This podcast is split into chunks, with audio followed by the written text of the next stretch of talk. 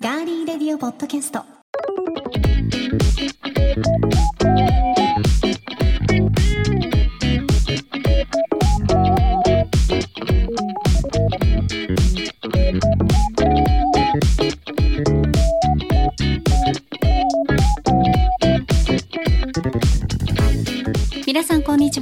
12月27日火曜日いかがお過ごしでしょうか？今週も長井のスタジオからお送りしていきますガーリーレディオポッドキャストお相手は私高田沙織ですえそして登場していただきましょうこの方ですディレクターの足立です。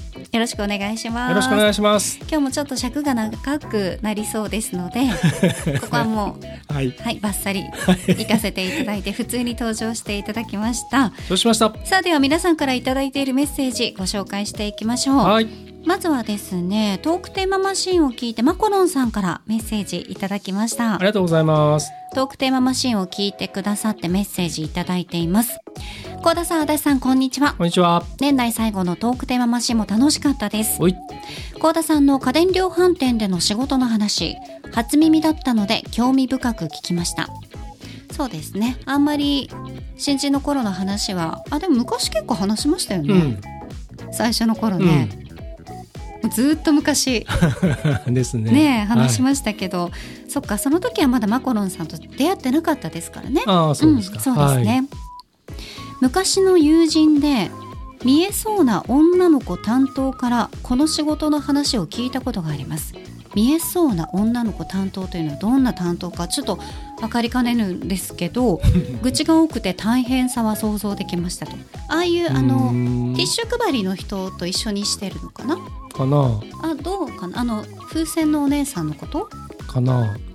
あんまりね。私うん。はちょっとその喋る方でしか、うんうんあのやったことがないので隣とかにいたあの、うん。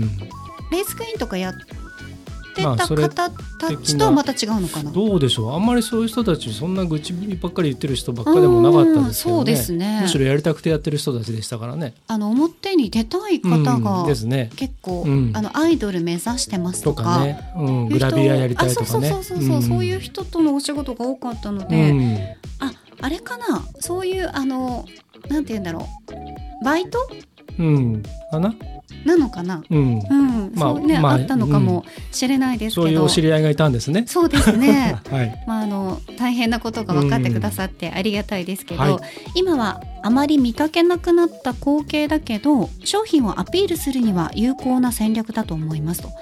そうね少なくはなりましたね、うん。本当に、まあ結果それがあまり、あの有効ではなかったということです。正直言うと。うーん、はい。あそっかそっか、うん。その作ってる側とかあのうん。広告派手さは作れるんだけ側ど、とすると、うん。うん。実利はそんなにあのバブルの時代はねそれなりに、あったんですうね。ん。まあついでに、うん。じゃあ買うよとか、うん。そのねお金使える人たくさんいたので、うん。そういうのありましたけど、うん。結果的にそれは長続きしないあのアピール方法なので、だって私がその新人の頃ですら、うんそれで商品に結びついてるっていう形は、うん。あんまり見てなかったかもしれないですね。話題は作れるけど、ただ欲しい人がはい。見に来て、うん。そのちゃんと商品の説明を聞いてくれたりだとうんか、うん。あの寄ってきてくれるっていうのはあったかもしれないですけどね。はい。さあそしてトークテーママシーン同じく L2 さんから。はいありがとうございます。えー初めてサオリンの、えーコミュニティをやってるラジオを聞いた時のサイトを見て、FM 局のね、はい。うん、DJ 高田沙織漢字で書いてありましたようね、ん。まあ、いつでも漢字で書いてあるんですけど、まあまあはい。えー高田沙織と読むのに驚きつつはい。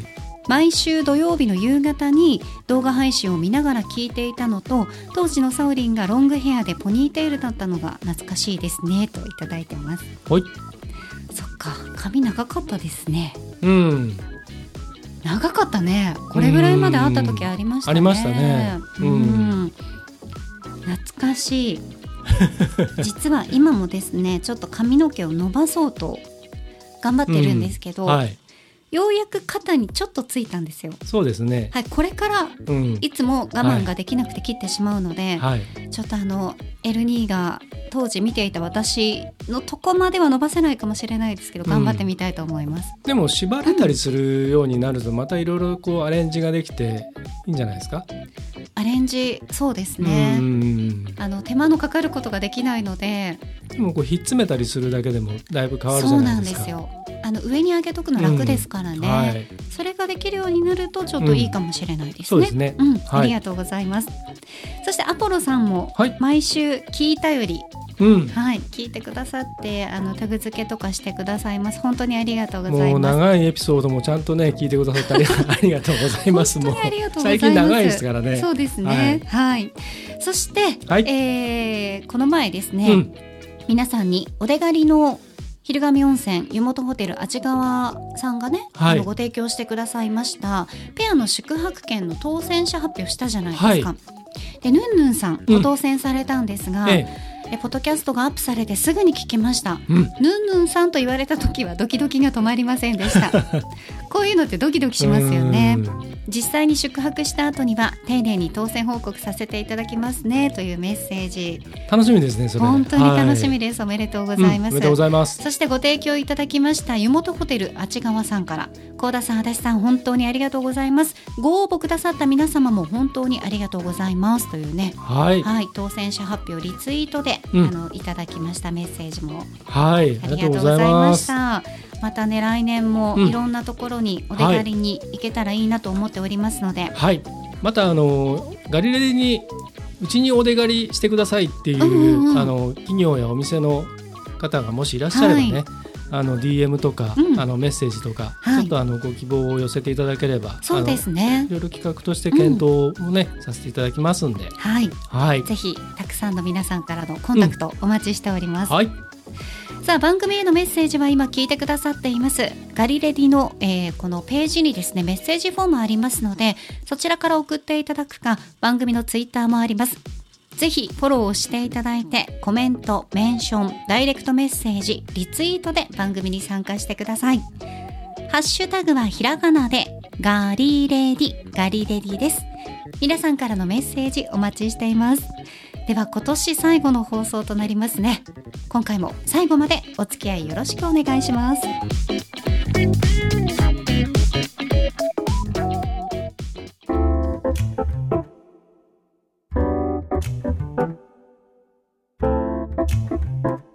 名古屋のスタジオからお送りしています。ガーリーレディオポッドキャスト。さて2022年。今年のガリレディも今日で最後となりました。今年もいろんなことありましたね。うん、うん、世の中の流れ的にもいろんなことがあったわけですが。そうですね。本当になんか遠い昔の、毎年言ってますけどえこれ今年だっけっていうそうなんですよ。のがねもうすでにいっぱいありますもんね。はい。少しずつピックアップして振り返っていきたいと思いますので、はい、あの私さんはうん、ちゃちゃやいやい入れてください。わかりました。か気になったものとかね。はい、はいコメントいただけると嬉しいです、はい、あの全てのことをうん、ピックアップするわけではないのうん、で、うん、あのニュースが入ってなかったじゃないかとか、うんこれが知りたかったんだっていうことは、うん。ちょっとあのごめんなさい。最初に言っときますが、うん。少しずつピックアップしていきたいと思います。全部はね無理です。そうですね、はい。ちょっとあの1日の配信ではうん。追っつかないので、はい。ええはいお願いいたします。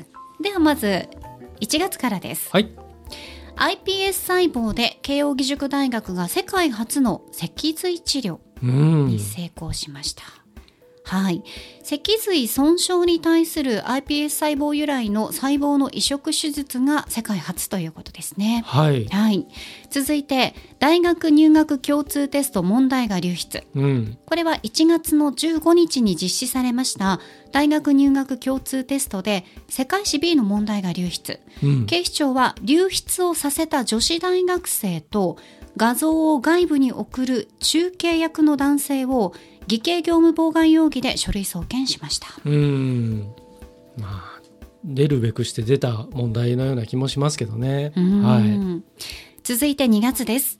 ロシアがウクライナへの全面的な侵攻を開始。現在も続いています。うん現在も続いているんですが、ウクライナ軍は8月以降、南部や東部で領土の、ね、奪還を進めているんですがそれに対してロシア軍攻撃を続けています。プーチン大統領は9月占領していたウクライナ東部南部の4つの州を、まあ、この合併？併合ですね、うん併合すると一方的に宣言しているんですね。うん。あのこう投票の仕方とかもうん。ちょっとなんか、まあ本当第三者ですよね。私たちこう、うん。ニュースなどでしか知る由がないので、うん。現地に発行弁ないじゃないですか、足をね。うん。なのであなんかすごい一方的だなっていうような考えもあるんですが、うん。ねもう今やその世界のその世界地図が実はもう大きく変わってしまったのはもうみんな知るところだと思うんですけど、えはい。ロシアと中国とそして、えー力を失ってきてしまったアメリカはその他の国々の中のアメリカっていう形になってしまっているのでだからその中でそのうん当事者以外は相手のことが間違っているっていうふうに、まあ、見えるんですけど、まあ、本人たちはもう自分たちが正義なので、まあ、その構図がもうはっきりと出来上がっちゃってますからね。これが本当に世界的な戦争などに発展しなければいいなっていうこともありますし、うん。まずはそのウクライナでもロシアでもどちらでうもん。無駄な命を落とした方々がたくさんいるっていうことうん。をですねやっぱり忘れないでいたいなと思いますね。もうだからここにその第三国というか、うんそこがはい加わってしまうと、もうちょっといよいよ週末に向かっていってしまうので本当まだ当分はまだこのギリギリの状態は続くんじゃないかなとちょっと素人ながら思ってますけどね。そうですね。はい、さあ続いていきましょう。はいえ2月の続きです。うん、え作家で元東京都知事の石原慎太郎さんが亡くなりました。89歳でした。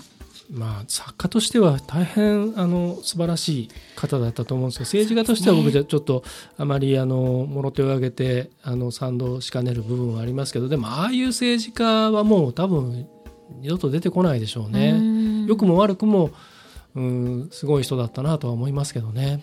はっきりとした物言いをされるね、方でしたよね。さあ続いて北京オリンピック日本勢のメダル冬季最多となりました。うん、ピョンチャン大会が13個だったんですけど、はい、まあ今回はうん、18個はい、ということでね、うん。すごいあの日本勢うん、いろんな選手の方がうん。非常にね活躍が素晴らしかったうん。大会になりましたよね。嬉し涙とともに悔し涙っていうか、理不尽な涙もたくさんあった大会だったので、はい。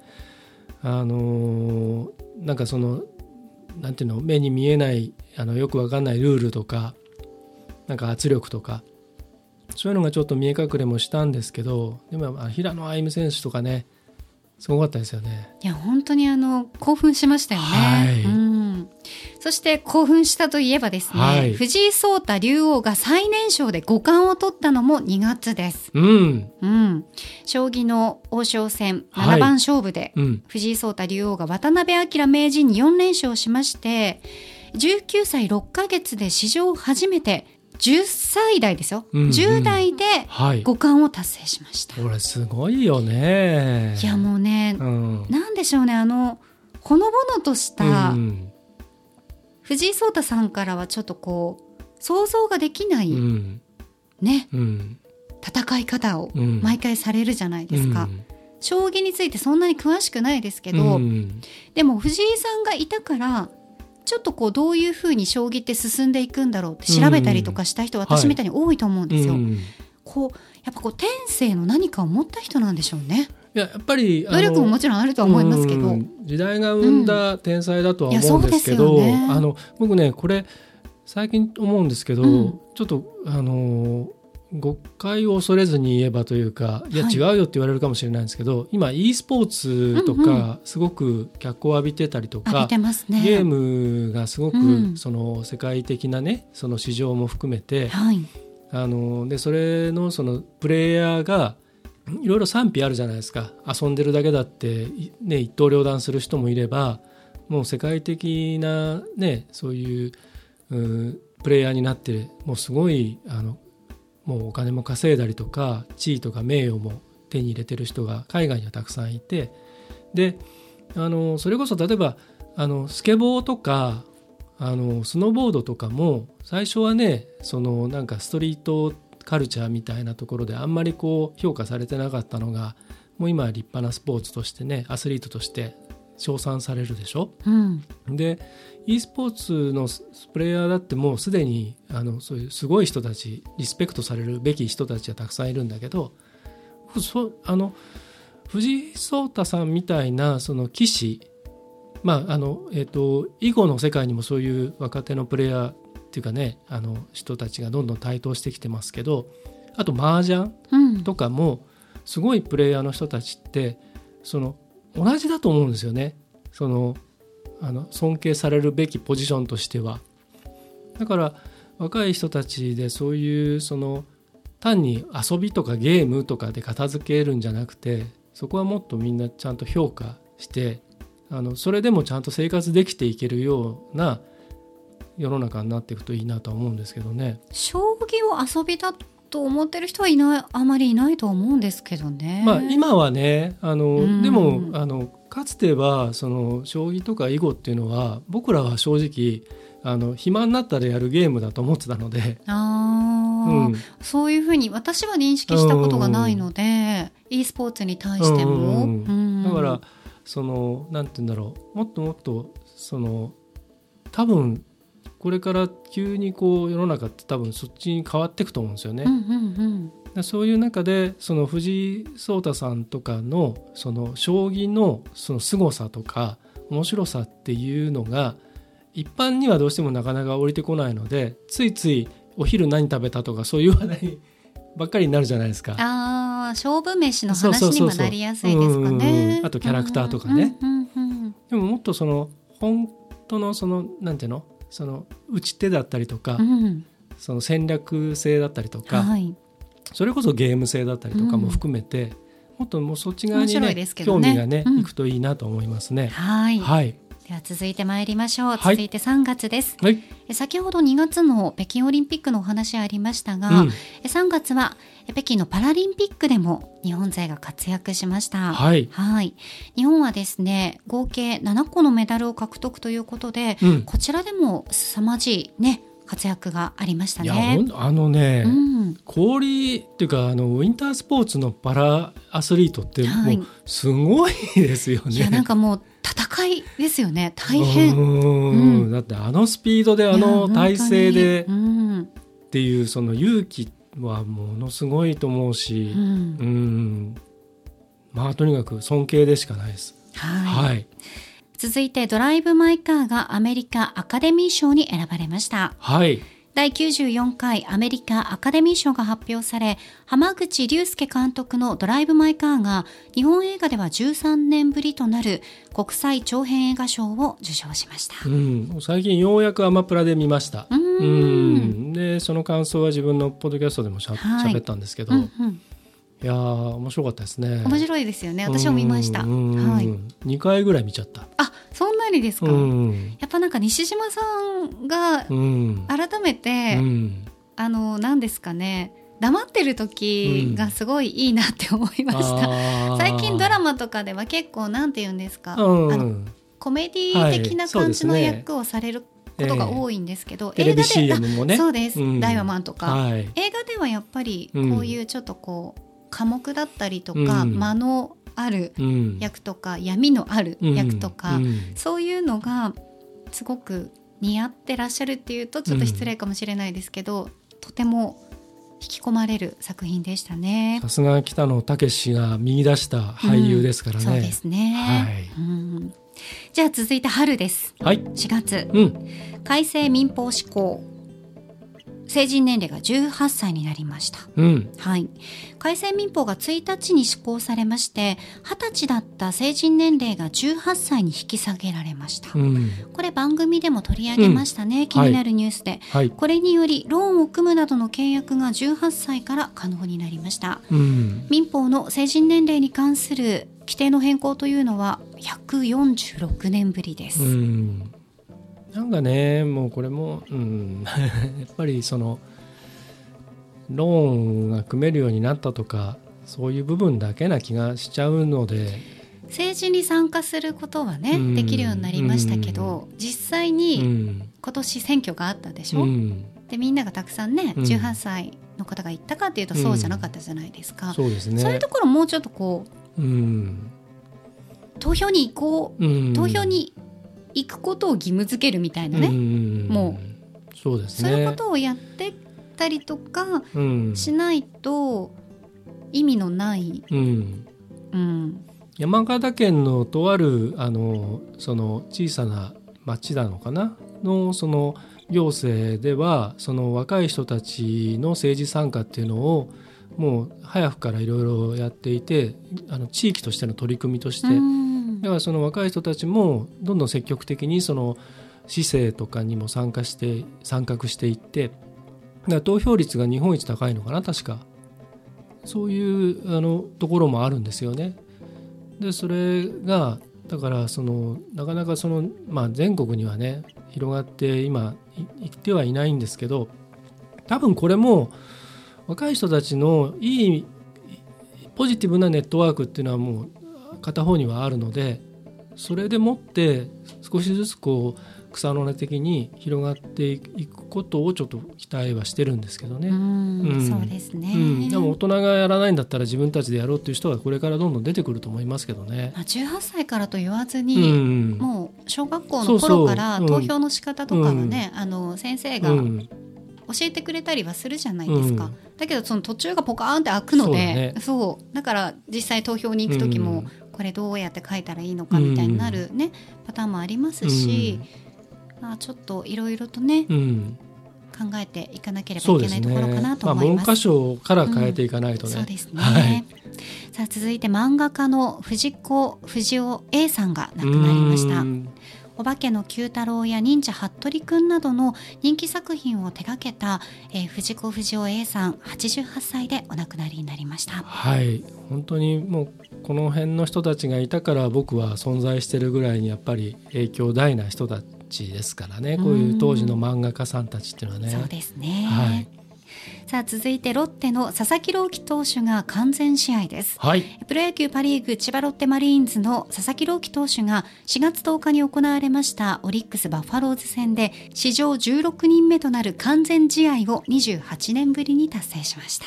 これやっぱりすごいよね。あのーてかすごいのもあるんだけどうんなん。か最近思うんですけど、うん。投手のすごい投げる人たち、うん。まあ、うん。投げたり打ったりもねはい。村上君とかもそうですけど、ヤクルトの、うん。背が高い。なんかうん。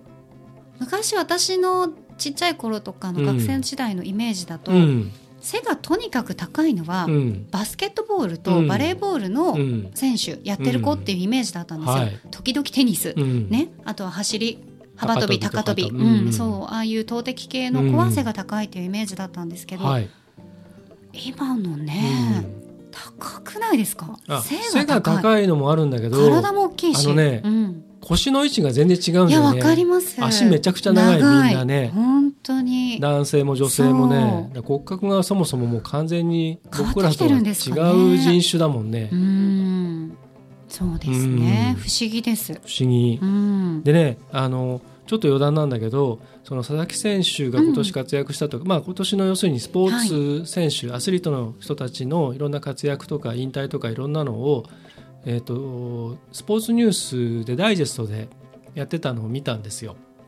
でその時にねあのちょっとあの余計なことを考えてやったんだけど最近、まあ、昔からそうなのかなあの、えー、と例えば佐々木君がこう達成した時に、うんあのチームメイトが水ぶっかけたりするじゃないですか。あの大谷選手がホームランを打った時にうん。お水ね、うん。帰ってきたらパキャってかけるのと同じですね。そう。あのアメリカの方だと、あのえっ、とえー、とアメリカンフットボールとかで優勝するとゲータレードとかのああいうスポーツドリンクあのー。でっかいあのなんかどでかいそのドラム缶みたいなありますねやつバケツで黄色いやつがバーってね。バーって,、うん。バサってかけるのはいはいはいからの、まあ来てたりあとビールビールがけとうん。かシャンパンファイトとかそういうこともあるのかもしれないけど僕あれ実はあれ正直好きじゃなくて、うん。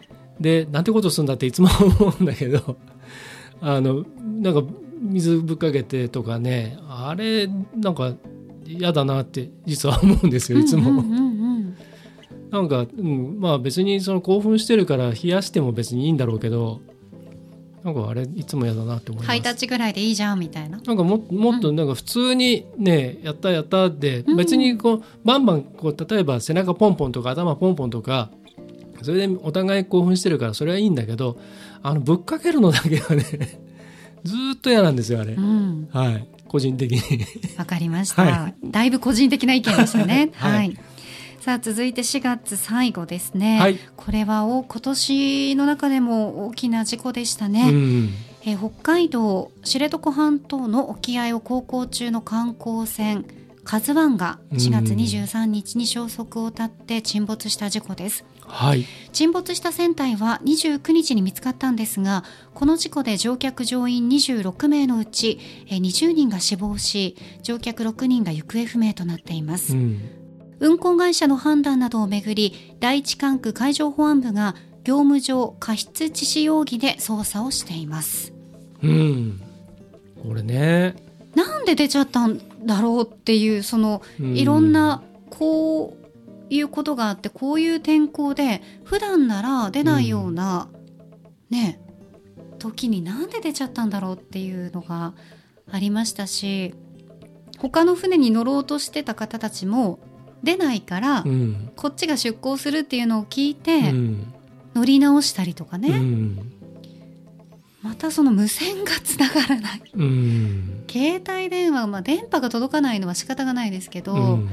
いやそういう最悪の状況を考えて本当は出るべきところが、うん。いろんな怠ってることが多くて、まあ、起きてしまったというしかないですよね。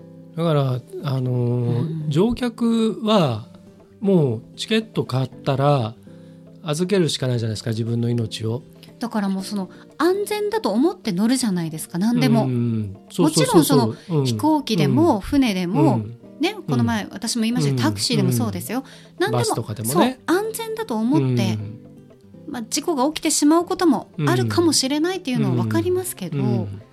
ねだからそのまあそのなんていうの？あのーその専門的なことはわからないじゃないですか、はい。うん。例えば飛行機に乗るときに、あの今日の風向きはどうのこうのでどうのこうのでって全部ね理解して把握している乗客なんてほとんどいないわけで。えそうですね。ってなるとあの出るんだったら大丈夫だろうってまあ普通に何も疑わずにそう思うしね。逆に例えば、まあ、あの今いる場所の天太陽が見えていてで雨も降ってなくて雨雲も見えない時に例えばこのあと何時間後に天候がこうなるからちょっとあの、えっと出航を取りやめますって例えば言うとおそらくその、えっとチケット買ってしまったりその時間に予定をしている人は、まあ、当然、まあ、何人かはクレームをつけると思うんですよね。うーん。なんで出ろよ出せよとかい行けよとか。で飛行機ですらだって空港で文句言ってる人いっぱいいますからね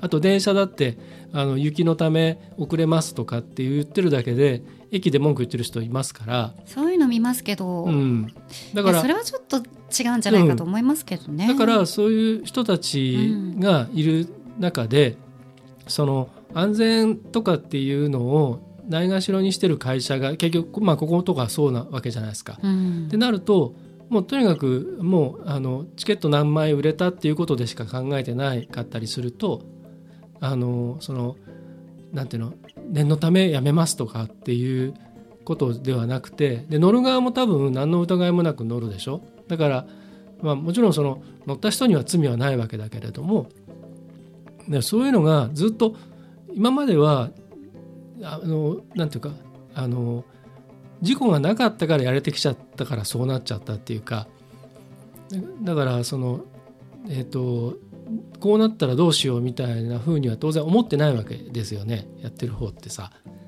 飛行機はまあ飛行機でこんな会社は多分ないと思うんだけどそうですうね。んもっと厳しいいろんなねことが厳しいけれども。折り返しますしうねん。でもその観光会社とかねあるじゃないですか結構そのちょっと前まで、まあ、このこの話題取り上げた時に確かそんな話をしたと思うんですけどあの運行スケジュールの管理とかあのドライバーさんの体調管理とか。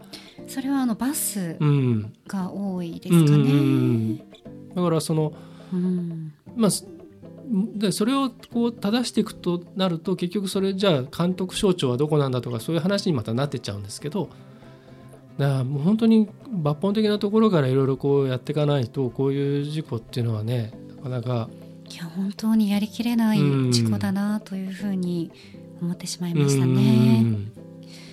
さあそして、はい、これ私原稿ねあのいつも自分でスクリプト作るんですけど、うんうん。幸田沙織新型コロナウイルスのワクチン接種で副反応ってこれ誰が入れたんですか？これあの、えーと、僕入れといてっつって入れと そうでしたね。大変でした。はい。はい、僕ね、あのね、だからその知床のの観光船の沈没の事故の話題の前後の時に、幸、田さんがその状況だったっていうのが、うんうんうん、実はちょっと記憶の中でリンクしちゃってて。あ、そうなんですね。だあの、あ、そうだ、その時大変だったんだとかっていうのがふっと思い出されたんですよね。なんか4月だったか5月だったかね、うん、私もちょっと忘れてしまいましたけど。うんね大変でしたね。それのあのえっ、ー、と幸田沙織のその、えー、地獄の淵から 戻ってきたというお話は過去のガリレディを、はい、ありますので、はい、ちゃんとありますので皆さん、はい、大変だったよっていうこうだったああだったっていうのをちゃんと話してますので、はいえ。ー、はい、ぜひ聞いていただきたいと思います。もう涙なくしては聞けないという。そうですね。はい、吐きそうな感じですよね。じゃあ続いていきます。5月です。はい。え経済安保法が成立しました。はい。はい。この経済安保法っていうのはですね、経済安全保障推進法というものです。はい、はいこれが参議院の本会議で可決成立しました、うん、日本の経済安保のこの体制の抜本的な強化を図るのが狙いということですね。これもよくわかんないんだよな。は いはい、そういうことです。はい。で続いてです、はい。沖縄本土復帰50年を迎えました。え5月の15日、1972年の本土復帰から今年で50年でしたね。はい。その50年にふさわしいドラマをですね、うん、作ろうではないかということで、放送されましたね。はい。二人のウルトラマンという素晴らしいドラマがありまして。ありましたっけ？ありました。これは実に素晴らしいドラマでした、うん、はい、はい、でそれ以外のものは僕はもう記憶から消してます、あれチムコの話はしなくていいんですか？もうしようがないじゃないですか、チムコとニーニーの話はいいんですね、うん、いいですね。いいですか、はい、いいですか？わかりました。まああの、うん、ごめんなさい。あのあのドラマがもし好きでずっと楽しみにして見てくださっていた方には申し訳ないんですけど、えー、僕のあの朝ドラのライブラリーの中からはもう抹消してます。もっと沖縄のことをやってほしかったんですけどね。その50年の節目、まあ、これを言い出すとまた止まらなくなりますので。本当ね、ね、あの本当にちょっと気の毒です。あの出てた役者さんたちが気の毒です。素晴らしい方々ばっかりです、ね、沖縄の人たちのにの歴史とか文化とかに対する、まあ、はっきりちょっと冒涜に近いものが僕はあったと思うんですけどとともにあの出てた役者の皆さんがちょっと気の毒でなりません。皆さんね沖縄にね、うん、あのゆかりのある方出身の方もたくさん出てらっしゃいましたからね、うんうん、はい。で次のニュースです。はい。続いてはこれも5月だったんですね。これもびっくりしましたね。うん、えー、山口県阿武町が4630万円を誤送金。うん、うん。まあ、その内容については詳しくは説明しませんが、うん、まあ、当時住んでた男性の銀行口座に4630万円を振り込んでしまったと。はい、はい、で振り込まれたお金を、うん、その男性は自分のお金のように装ってえ決算代行業者の口座に振り替えてしまいました。うん、これね何をしてたか分かりませんけど、うん。はい、その男性は、まあ、山口県警が電子計算機使用詐欺容疑で起訴されました。うん、これ初めて聞いたんですよ。電子計算機使用詐欺容疑って、はい。はい、ね。この事件で皆さんよく聞くことになったと思いますが、まあ、電子計算機っていうのは要するにコンピューターとかのことですよね。はい、でこの逮捕された男性とうん。阿武町うん。のこの民事上の争いというのはうん。和解でまあ決着しまして、はい阿武町は全額を回収して、まあ、うん一件はまあ終わったということですが、この男性がですね、警察署から出てきた時のうん。うんあの映像や写真が結構衝撃的うんだったなと私は思うんですよ。はい。だいぶうん。胸より長い髪の毛、うん。縛らずにうん。当時あの風がすごくて、もう顔が見えなかったですうんよね。はい。本当に反省してるならこう一つ結びにしません？あいやもしかしたらウィッグかもしれないですよ。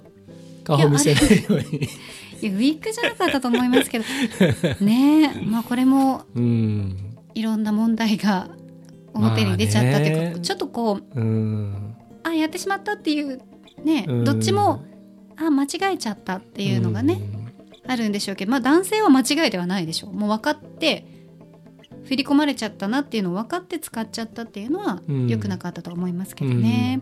はい、だまあその地方のそういう小さな行政のその運営っていうのがいかにそのなんていうか大変かっていうことでもあると思うんですよね。あとはそのアナログすぎるうん。っていうのが露呈しましたよね。そこに対して国の方がそのこういうふうだ、まあ、うん。今のそのワクチン接種にしてもそうだしいろんなその、まあ、だんだんそのコロナ禍を経て、はいこの2年3年の中で国がもういろんなものを実は今お手上げになってきているものを、うんどんどんその地方自治体と例えば県知事権限にあの移していってあとはそっちでか判断してっていうふうに徐々にまあいろんなことが今なりつつあるじゃないですか。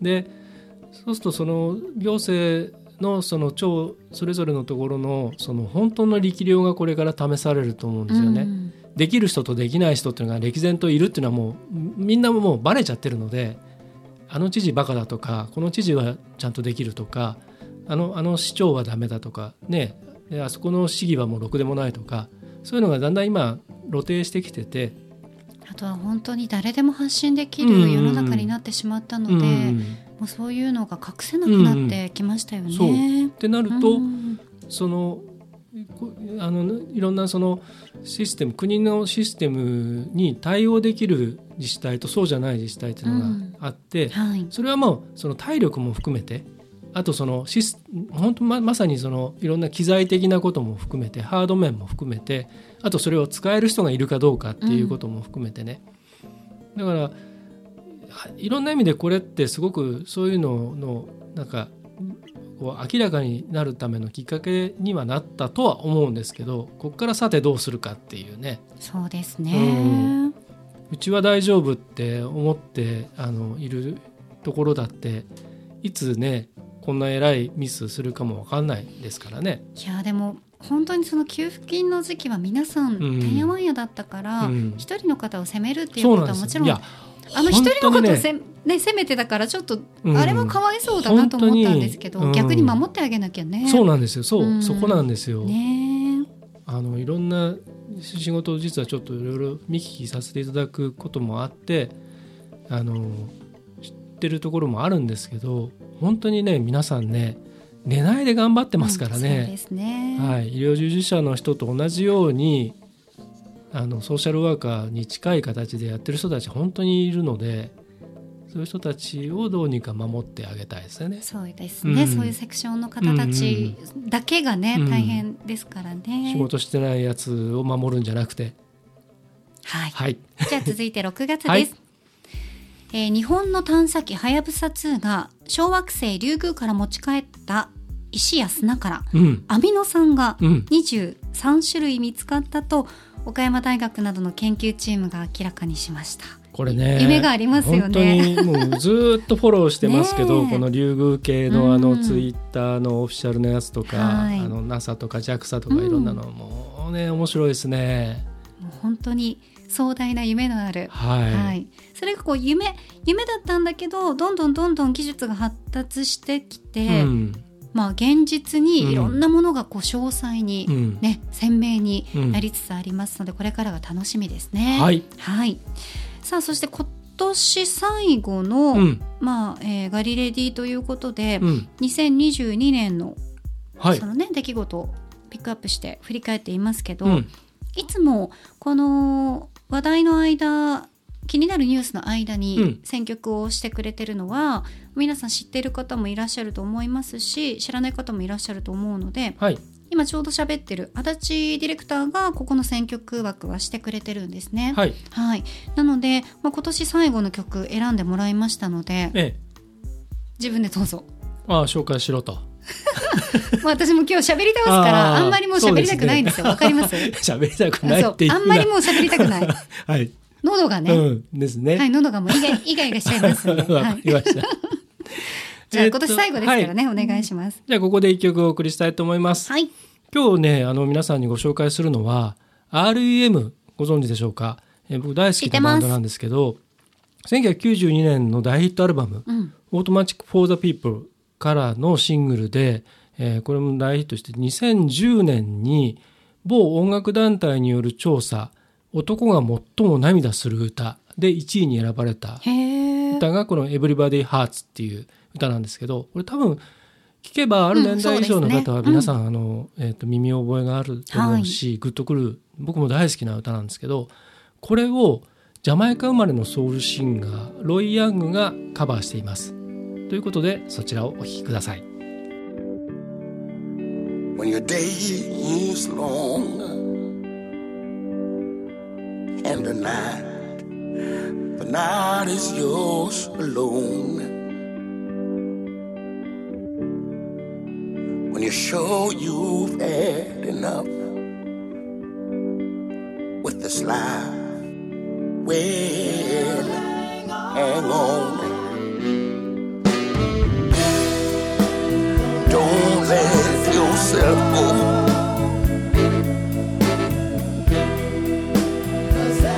Everybody cries.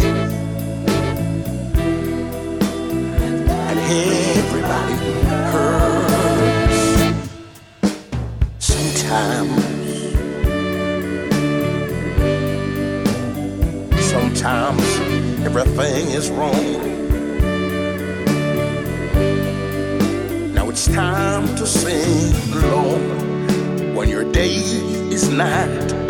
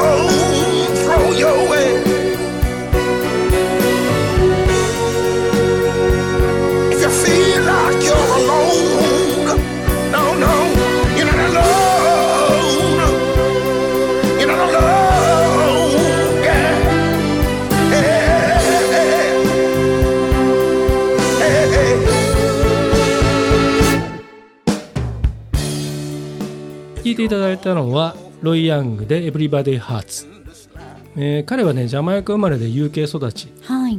ヨーロッパで活動をした後になんとイスラエルへ渡りまして。今イスラエルにいらっしゃるんですか？で今はまたかあの、えー、と UK の方に戻ったりもしてるんですが、はい。そのイスラエルで活動している時に、えー、とオーストラリアのシンガーソングライターと出会う。この人ね本当にちょっといろんな数奇な運命をたどってる人でずっと不遇だったらしいんですよ。でなかなかその鳴かず飛ばずというか。ロイヤングさんがうん。有で名ですよね、ロイヤングさんも、ね。ロイ・ヤングさんはね、うん。今でこそなんですけど、ねあの同姓同名でビートルズの作品に関わった人はいるんですけど、はい。この人はそあのもうちょっと若い人なんえですが、うんうんうん。でずっと不遇な時代を過ごしていてでやっとこのデビューアルバム「メンフィス」っていうアルバムのリリースにこぎつけたんですね。でそのリリースした直後に、えっと、僕の番組宛てに、えっと「やっと出せたよ」っつって CD を送ってきてくれたんですね。であのーまあそすごくねあのストーリーを見ていくとね演歌っぽい人なんですよ。へえ、あのちょっと昭和から平成のあの演歌の不遇な時代とか苦労で苦節何年とかうん。下積み時代がとかなんかそういう感じの人なんですね。それがある時こうある出会いをきっかけにボーンときたっていうね。でそんな彼がその自分のその思いとかいろんなものを振り返りつつこの「エブリバディ・ハーツ」を歌っているということで皆さんもあの両方 REM のアルバムと両方ね聴き比べてみてもらうといいかなと思います。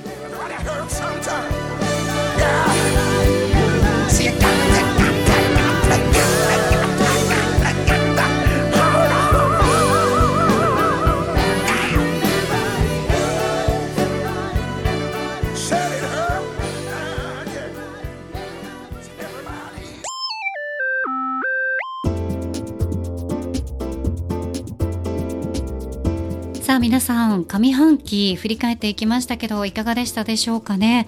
非常に長いので30日の金曜日にこの後下半期編はお送りしたいと思います。30日は皆さんぜひチェックしてください。ガーリーレディオポッドキャストここまでのお相手は？ディレクターの足立でした。そして私高田沙織でした。では30日にまたお耳にかかりましょう